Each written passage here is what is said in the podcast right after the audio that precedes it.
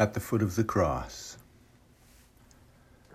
The body of the woman floating down the Rio Grande, child in her arms, not her own, but whom she had pledged to carry to safety. The girl in Afghanistan, wondering if she will have a boyfriend before she is raped.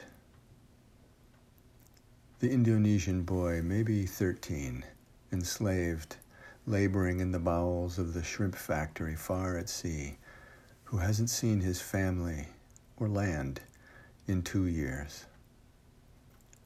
The black man, strapped by the incomprehensible to the gurney behind the prison glass.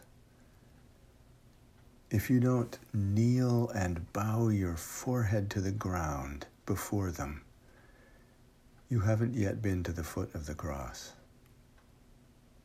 Pierced by the suffering of the innocent and your part in it, and meeting the divine there, you behold the cross. When you kneel, you kneel, you bow, but it is God who draws your forehead to the ground.